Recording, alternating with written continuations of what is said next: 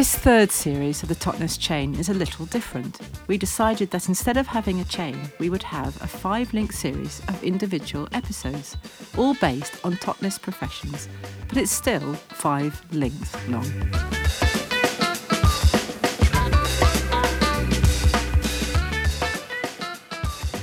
Judy Westacott was born in South Molton in January 1940. She became a Wren in 1957, working initially as a telegraphist in Morse code, before becoming a training officer. She then went on to work for the DHSS in 1971 in Plymouth. She first joined Totnes Town Council in 1989 and went on to stay there for an astonishing 30 years, becoming mayor 4 times, and was named as a runner-up to Council of the Year in 2018. She joined the District Council in 1991, working there for 24 years and became head of the council.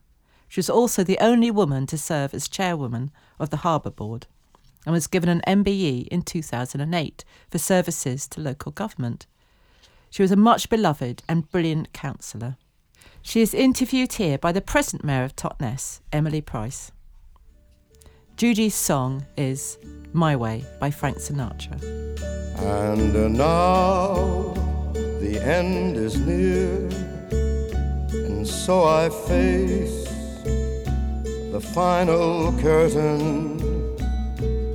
My friend, I'll say it clear, I'll state my case. That was Frank Sinatra singing I Did It My Way. Judy, do you want to tell us why you chose that song? Well, I think anybody who knows me will probably know the answer to that. Because no matter what was dictated or what I felt I should do, I always did it my way anyway. Yes, well, you are legendary for that, certainly on the council in the years that we shared together on the council. And as one of our most esteemed and long-lasting councillors, can I backtrack a bit to what it was in your life, which the trajectory that led you to the council? So, because you were a Wren first, weren't you? Having been born, I should hasten to add, in 1940 and only just retired from the council. But there was a whole history before that. Well, I suppose from the age of about 9, I must have seen or heard a television programme or something of that nature. And I thought, that sounds like a heck of a lot of fun. No parental guidance. I can do it my way. And I said it so often between then and 17 and a half that I really felt obliged to join the Wren, so I did. And what was that like? Because it was in the 50s that you joined, wasn't it? 1957. It was quite good fun. I mean, there were rules and regulations which I hadn't really expected. How many of them did you break? Well, I didn't actually break any. I just stayed within the acceptable level. Right. I started off actually after basic training as a sparker, which in those days was a telegraphist, a bit antiquated because it involved coastal control by Morse code and a bit of air traffic control work. And then from there I went on to get a commission. After my probationary time in Scotland, I was a training officer at the new entry Wren's Intake in Reading. Okay, yeah. But you were based in Plymouth for a while as well, weren't you? Yes, after my training stint, I went to Plymouth, from which I retired. All right. And that was some 10, 11 years later in the late 60s. What happened then? Oh, but wait a minute. I heard rumours that there was some interesting stories about javelin throwing that happened during the Wrens. Yes, I played a lot of sport. There are 3 levels. There's 2 levels, command level and service level. At command level, I did javelin throwing and sprinting. And the same with hockey, but just at command level. I never actually won any of the events. The thing about the javelin throwing, I remember it was at an army camp, and obviously we were against the RAF in the army, and I was there with the other Wren, who was the other javelin thrower, and we were standing at the throwing thing trying to get our run-ups right, when these 2 army javelin throwers arrived, took one look at me and nudged one another, and said, "Here, look at her with her lipstick on." So I thought, oh, God, here we go. So they simply picked me up and swung me around. But my friend said, would you mind putting our Wren officer down, please? My God, you've never seen such swift movement. I was down and brushed down, but they still beat us. I think I actually came last, but I did throw over 100 feet. Wow, that's quite impressive. I don't think I could have done that. So before we start on your long and illustrious career in government and local government, tell us a little bit about the beginnings, Judy's beginnings. Well, I was born in South Molton in North Devon, which was a small market town, and similar to Totnes in as much as it was given borough status, and therefore the locals couldn't graze their sheep on the respective moors of Exmoor and Dartmoor. It was a little bit smaller than Totnes, and it was very much a community-minded town in those days. Now, of course, it's like Totnes, it's been expanded and has the same sort of problems facing it as we do here in Totnes. And I had quite an interesting upbringing with two gangs, one of which was my gang and one of which was one of the chaps' gang. And we used to stand and confront one another, never actually doing anything. And then the year happened when he was mayor of South Molton and I was mayor of Totnes. Oh, so fantastic. We went to each other's respective dinners, and at his dinner, when I had to give my speech, I said, do you remember all those years ago when we had our gangs and we stood opposite one another on the square in South Molton and waited for the other to start something? He said, yes, I do remember, Judith, as I'm known, my hometown, Judith, not Judy. He said, I remember that very well. He said, we stood there thinking, oh, please, God, don't let them start anything. We were all scared to death. And I said, oh, well, thank God for that, because we were too. So no harm was ever done by the rival gangs of South Molton. Yeah, so it's not exactly the Bronx, is it? So you were there until 1957. 57. Which was the date that I joined the Wrens. And so tell us a bit more about the Wrens. What was what was it that kept you there for 10 years? Tell us some stories, ideally juicy ones. I think that, I mean, as a Wren, you were a watchkeeper, so you slept part of the day and you went on watch at night. But when I was an officer at the officers' training establishment, there was one thing I remember, and there's one thing I particularly remember about being stationed in Scotland at HMS Gannett. So let's go for the Scottish one. There were very strict rules about what time you had to be in at night. You know, shore leave ended at mostly 11 o'clock. And there was one event when some Wrens and some sailors went outside the airfield perimeter to an old broken-down school and had a party. Unfortunately, they were caught. They were captain's defaulters and they had stoppage of leave and stoppage of pay. The stoppage of leave meant they had to parade to the officers' mess when they would all sign the defaulters' book. And they used to come up in dribs and drabs and sign in. On the night that I was duty officer, they said, what's going on? And there was this column of Wrens all smartly marching up to the entrance to the officers' mess. They then turned in line. One of them came up, saluted and said, defaulters are ready, ma'am, for inspection. So I said, well, thank you very much. You'll all sign in. So they signed in. And there was a little one on the end called Wren Brady, who was an extremely good officer's cook, but not perhaps as bright as some of the others. And she said, here, ma'am, she said, I've got something I've got to tell you. I said, well, what's that, Wren Brady? She said, it's over there, on the mess deck over there. She said, there's this bird. So I looked up at this large seagull sitting on top of the railings. And I said, yes, I can see that. She said, it's a letter-spotted Scottish thrush. I said, really? Do you think I ought to get the other officers out to have a look at it? And she laughed and said, hey, ma'am, I know I'm daft, but even I know that's a bloody seagull. And the other one was when I was a training officer and I had two new entrants who were people who weren't Wrens, who were promoted from the lower deck, but came in as officer candidates, did their basic training a couple of weeks and then went straight to Greenwich. And they were awful, these two.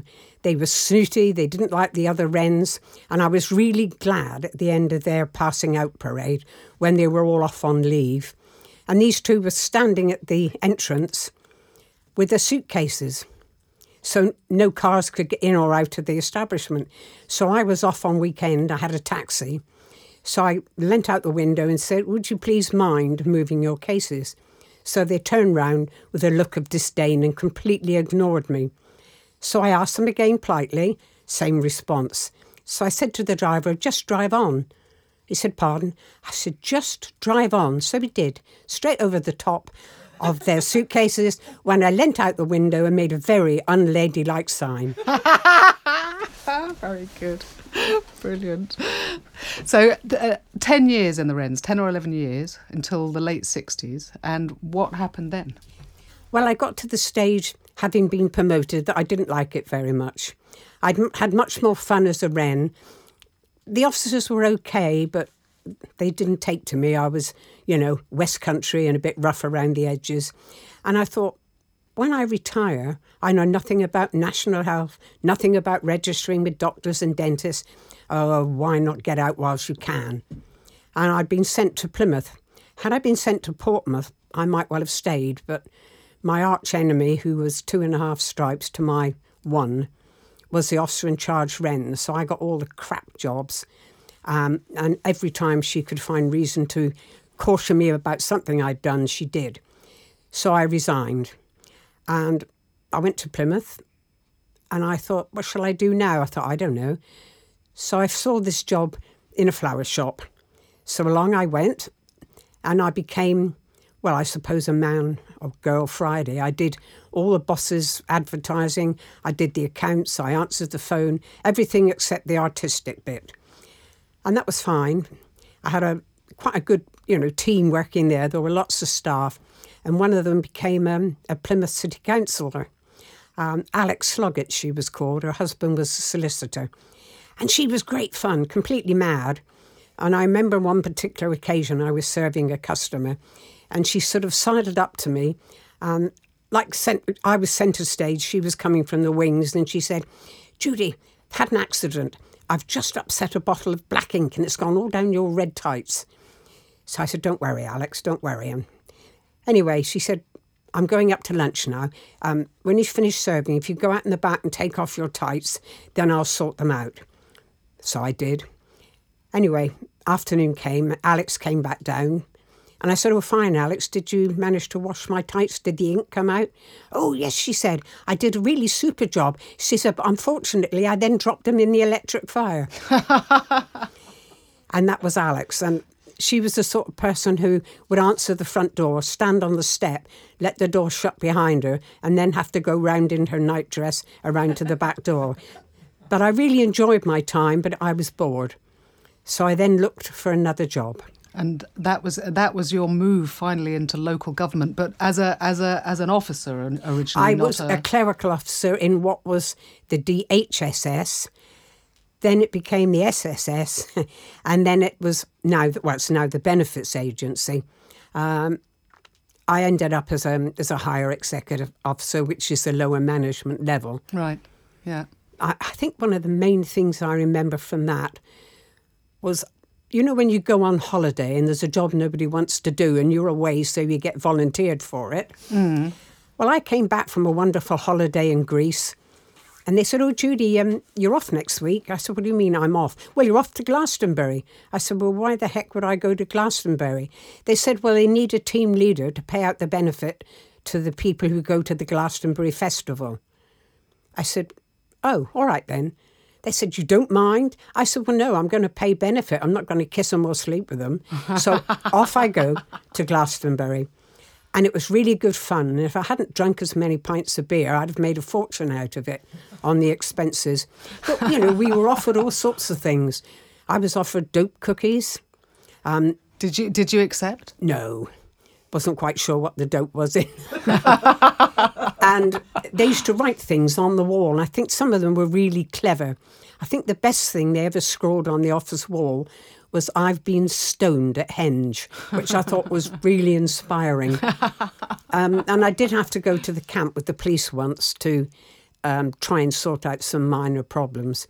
And the police said that, you know, they were quite used to dealing with cannabis people, because they'd had this incident where a local farmer had grown 2 fields of cannabis, and the police, being the police, didn't think to check the wind, so they just set fire to it, and the whole of the town was sort of under the cannabis influence for some considerable time.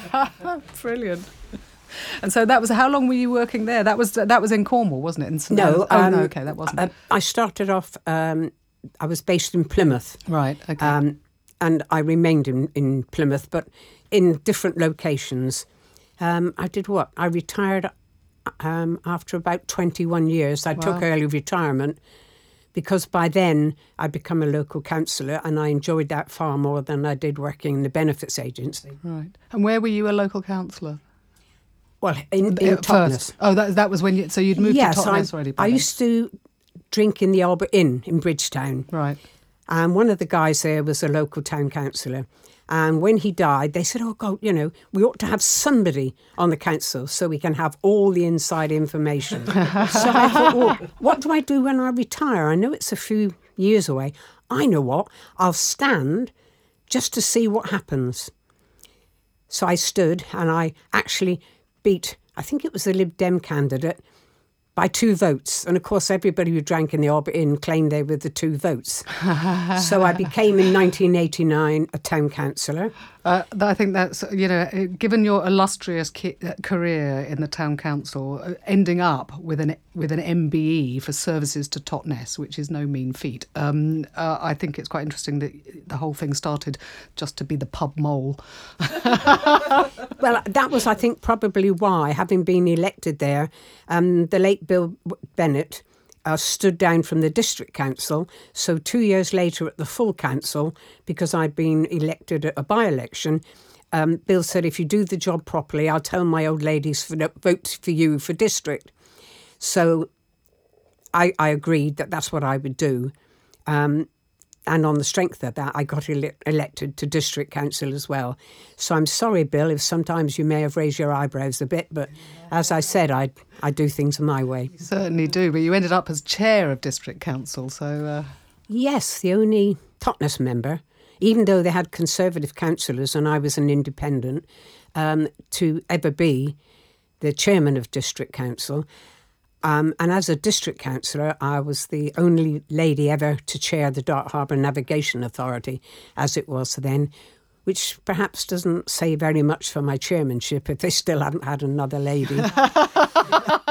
And then, of course, I've been very lucky. I've been the mayor of what is an incredible town. Yes, several times. How many times? 4? Same as another councillor who should be nameless. 5. 5. Yeah, that's incredible.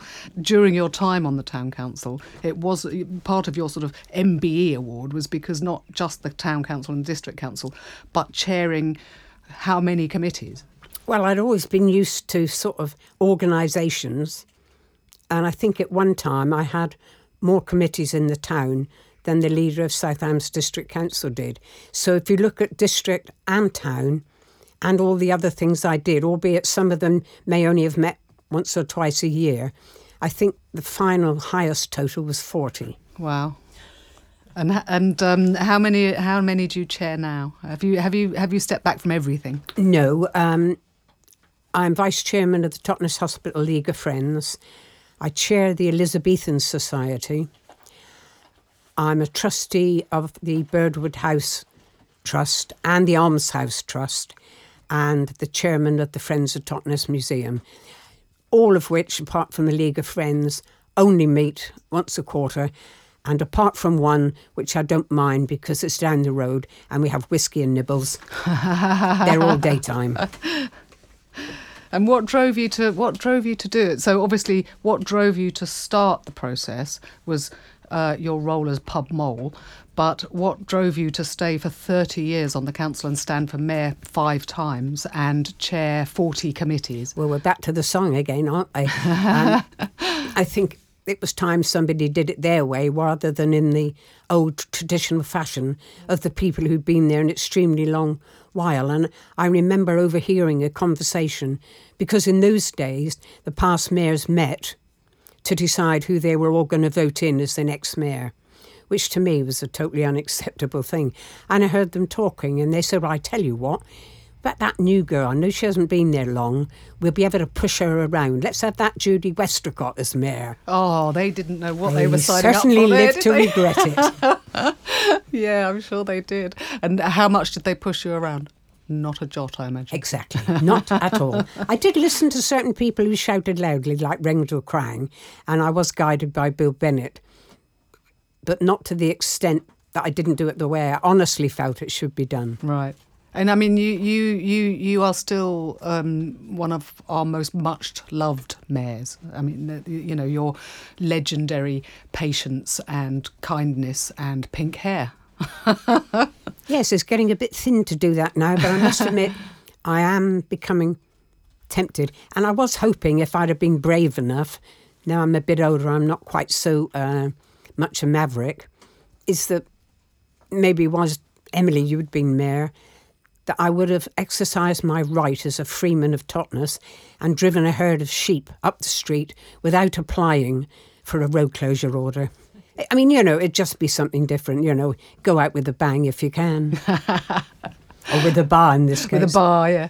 And so over the years, because obviously you've been involved in the council for 30 years, but also you are very much up to date with what's going on and still have your spies in the council. How would you say it's changed from when you first, since 1989, so 34 years since you first got involved in Totnes Town Council? I think the main thing is the professionalism of the council and the council staff, which is now much greater than it was. I mean, in my sort of way of thinking, when I was first elected in 1989, there was a set pattern.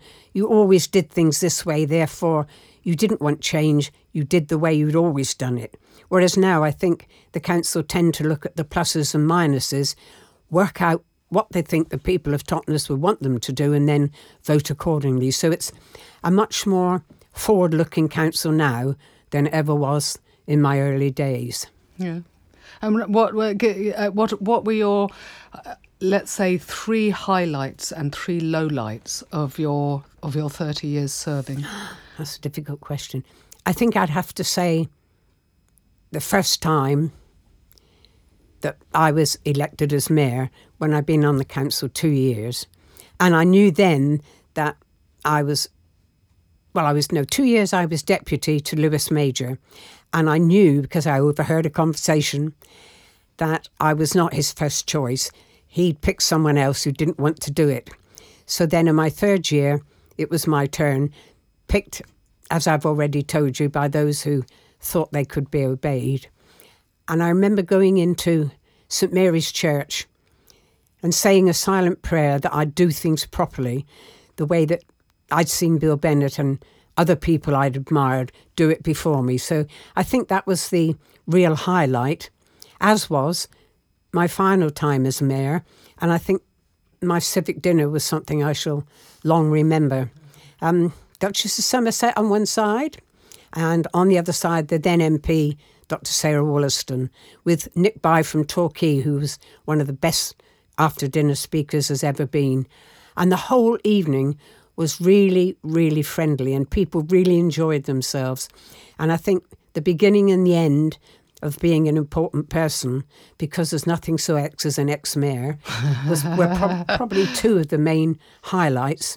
And thirdly, of course, all the wonderful opportunities to meet people from all walks of life, to have some smashing dinners, lots of wine and pleasant company would be the third thing. Lovely. And what about lowlights? Very difficult. Sometimes when I got frustrated by the council because I thought I could see things that they didn't see, which wasn't always the case, which was something that I admired the late Ian Slatter for, because although he was laughed at by many people, Ian was always the one who thought of the thing that everybody else was too clever to think about. So I think it was just sometimes the actual frustration of not being able to achieve what I wanted to achieve. But other than that, I must admit I had a thoroughly enjoyable time. And the big surprise, of course, was getting my MBE for something that really I thoroughly enjoyed doing. Yes, and tell me a bit about that. How was that? I mean, who nominated you? You never happen? Get to know, but okay. I did happen to find out it was the chief executive of South Hams and one of my fellow district councillors. And I know at least the then vicar wrote one of the three letters and a very well-known local CBE wrote the other. Don't know about the third, because if you know and you let it out before the appointed date, you don't get it. Okay. And I mean, it's interesting because I got the post and there was this brown envelope and I thought, oh, bloody hell, a tax thing. And I opened it and to my amazement, it offered me the opportunity to be an MBE. So I thought, let's go for it. And you have to keep it quiet from when you hear, which is usually about 3 months before it becomes public. Then it was really great. But, you know, the sad thing was I had more sympathy letters when I was in hospital than I ever had congratulatory letters when I was awarded the honour. But it was great. I took the then mayor, Pam Barnes, and her husband and a fellow district councillor up to London with me. And it's all very formal. You're searched, obviously, when you go in. And then you go one way and your guests go the other. And you stand in the line, you have a practice, and up you go. And then suddenly there you are, face to face with Her Majesty the Queen. And you try and do a curtsy and not fall over, which I just about managed. And she was very knowledgeable. I really think she should have had an earplug or something because she knew that I did the Cinnamon Trust as a charity, which is an animal charity mainly for elderly and terminally ill people based in Cornwall. And then she said, when were you first in Totnes? And I said something, and I thought, that's not right. Anyway, after a second attempt, which was also wrong, I decided I'd leave it at that. I mean, you can't really forget 1984, but I did. Then the Queen shake her hand, you back off, you curtsy again, and you exit right where you pick up your handbag, and your medal has been pinned on by the Queen, and off you go, and outside to the photographers. So the first thing I did it my way, I dropped my box containing the MBE. So I've got the only scuffed MBE box probably in the whole of the world.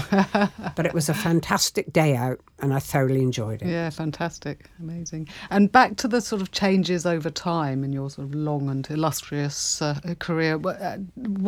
How has district council changed? We talked about town council, but how has the district council changed? Well, I think the difficult thing with being a district councillor is that for all my time on the council, it was a Tory stronghold, which meant I think sometimes there was little as 6 of us who were either Liberal Democrat, Independent like me, or Green, and you very rarely got a say in any matter, which really was disappointing because we had just as good an idea of things and what the people needed as the other side of the council did. But I always voted the way that I thought the people would want me to vote from information I gathered when I knocked on every door every election and voted that way, even if it meant sometimes I voted against the opposition to vote for the Conservative Party. And many of my friends were district councillors, and sometimes when I see them in Totnes, you know, they come up and buy me a coffee, give me a kiss, and it doesn't ruin my reputation anymore. Yeah, sure. Tell me a little bit about the Elizabethan market, because you were chair for many years and still are, so yes. When did that start? The Elizabethan market started in 1970 by the then editor of the Totnes Times, Claude somebody, either the father of or the father-in-law of Councillor Marion Adams, who'd been abroad and seen them all dress up in their traditional clothes and thought it would be a good idea for Totnes. So it was launched in 1970 and apart from the COVID years, has run ever since, albeit the lesser number of stalls, shops not dressing up anymore and people not coming into town dressed in costume. And there are now more craft stores than charity stores. But it does a service to the town because it does bring people in when hopefully they see shops and either spend their money there and then, visit the Guildhall, the museum, or make a mental note to come back again on another day and really explore this historic, fascinating town. Yeah, great. And so do you still enjoy doing it, even in its slightly reduced form these days? I used to, when I was first on the market, before I became chairman, I used to stand in the pillory, which is the one you put your head and arms through, and people paid to throw wet sponges at me. Well, after the second week and wet costumes, I bought a large polythene sheet which covered up all but my face. And I must say that the underarmers hit me more often than the overarmers. And I suddenly thought there must be an easier way of earning money for my charity than standing there. So I then had first one and then two bric-a-brac stalls, which I still have now. And yes, I am still chairman. Nobody else wants to do it. It's often the way. Let me tell you about our major event, which is the Totnes Orange Races, which involves children and adults kicking oranges from 4th Street to the Seven Stars at the bottom. The actual true story is that Sir Francis Drake came to the town and gave an orange to a youngster he met in the main street. And the youngster went on to be, I think it was governor, certainly of somewhere like Nova Scotia, who wrote a poem, which you can still find online. That is the true story. The story that most people tell is that Francis Drake was so wealthy, he had a whole basket full of oranges, which would have cost a fortune in his day, and he dropped them in the main street. But that is not true. So we had youngsters from age 3 up to, well, as old as you can manage to make it, from different stages, hurtling down the street, kicking their oranges. And there are only two rules. First of all, you must kick it. And secondly, when you cross the winning line, in order to win the first, second or third prize, you must have a piece of your orange or somebody else's orange to get that prize. It's a very famous event, and just to tell a small story which might be edited out, but some time ago I picked up John Simpson when I was driving for the Ways With Words Festival, and so I had to meet him at the station and take him to Dartington Hall. And when he got in the car, he said, "Totnes," he said, "I've read that poem about the orange races. I've always wanted to see it. Can we go and have a little look at the High Street, because I just want to picture where it happened." So I drove him up the High Street. He said, "Do you mind if I stop and take a photo?" So we stopped outside Mange Tout, and he emerged, this giant and very, very distinctive man from my little car, and started taking lots of photos at up the High Street. And some of the people sitting outside Mange Tout, their eyes were sort of wide like saucers, because normally when John Simpson's around taking photos, it's not a good sign. But, and then got back in the car and drove off. So yeah. Even John Simpson was fascinated to hear about the orange race, which is your baby. So, yeah. And will there be an orange race this year? Well, at present we are looking for funds. We are applying to the town council. It's the setting up of the road closure, which costs about £850, which is a lot of money. And the council kindly gave us that last year and did the road closure order for us. So we're not sure whether or not we'll get the council grant. So we are trying to do some lottery funding and also some crowdfunding.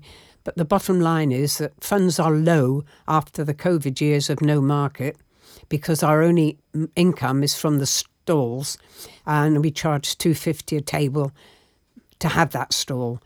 So it would be awful, but it may well happen that this year there will not be an orange race, and we'll try and raise the funds for next year. But now what are we in? This is our 53rd year.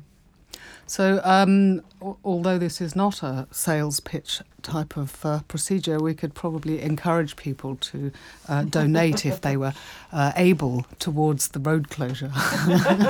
Actually, what would be really good, we don't make any money from the orange race. It costs us money. Some of the businesses support us by giving us the prizes, or some of the prizes, would be if they looked at how much difference it made to their takings on the Tuesday and made a small donation to the crowdfunding, or do something to enable it to happen. It would be such a pity, because it attracts locals as well as people on, the majority of winners are overseas people who go away with their little photographs and their trophies and their prizes and encourage people to visit Totnes next year. Mm. And where do you see the future of Totnes going? Because Totnes as a town must have changed hugely over the time you've known it as well.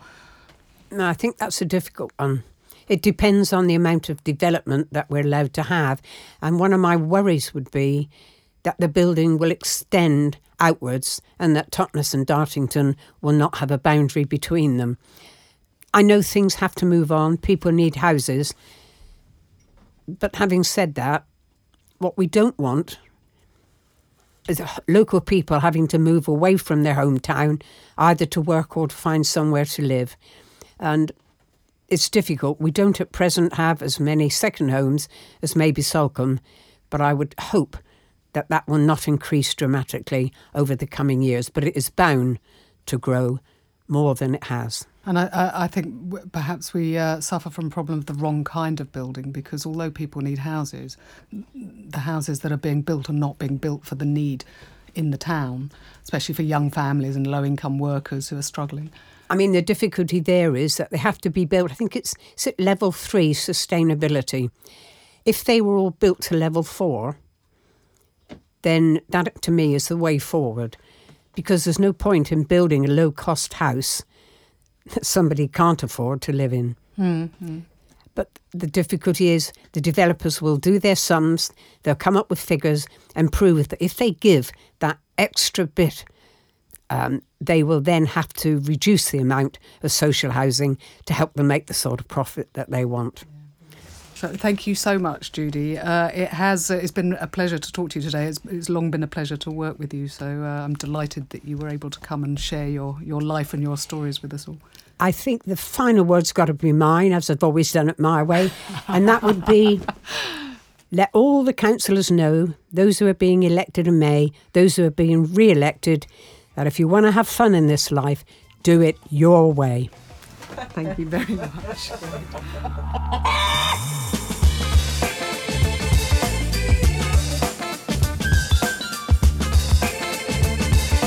Thank you, Judy, and thank you, Mop. The next episode features my mum, Jennifer Allen, who will be talking about her experiences in the last World War. Thank you for listening.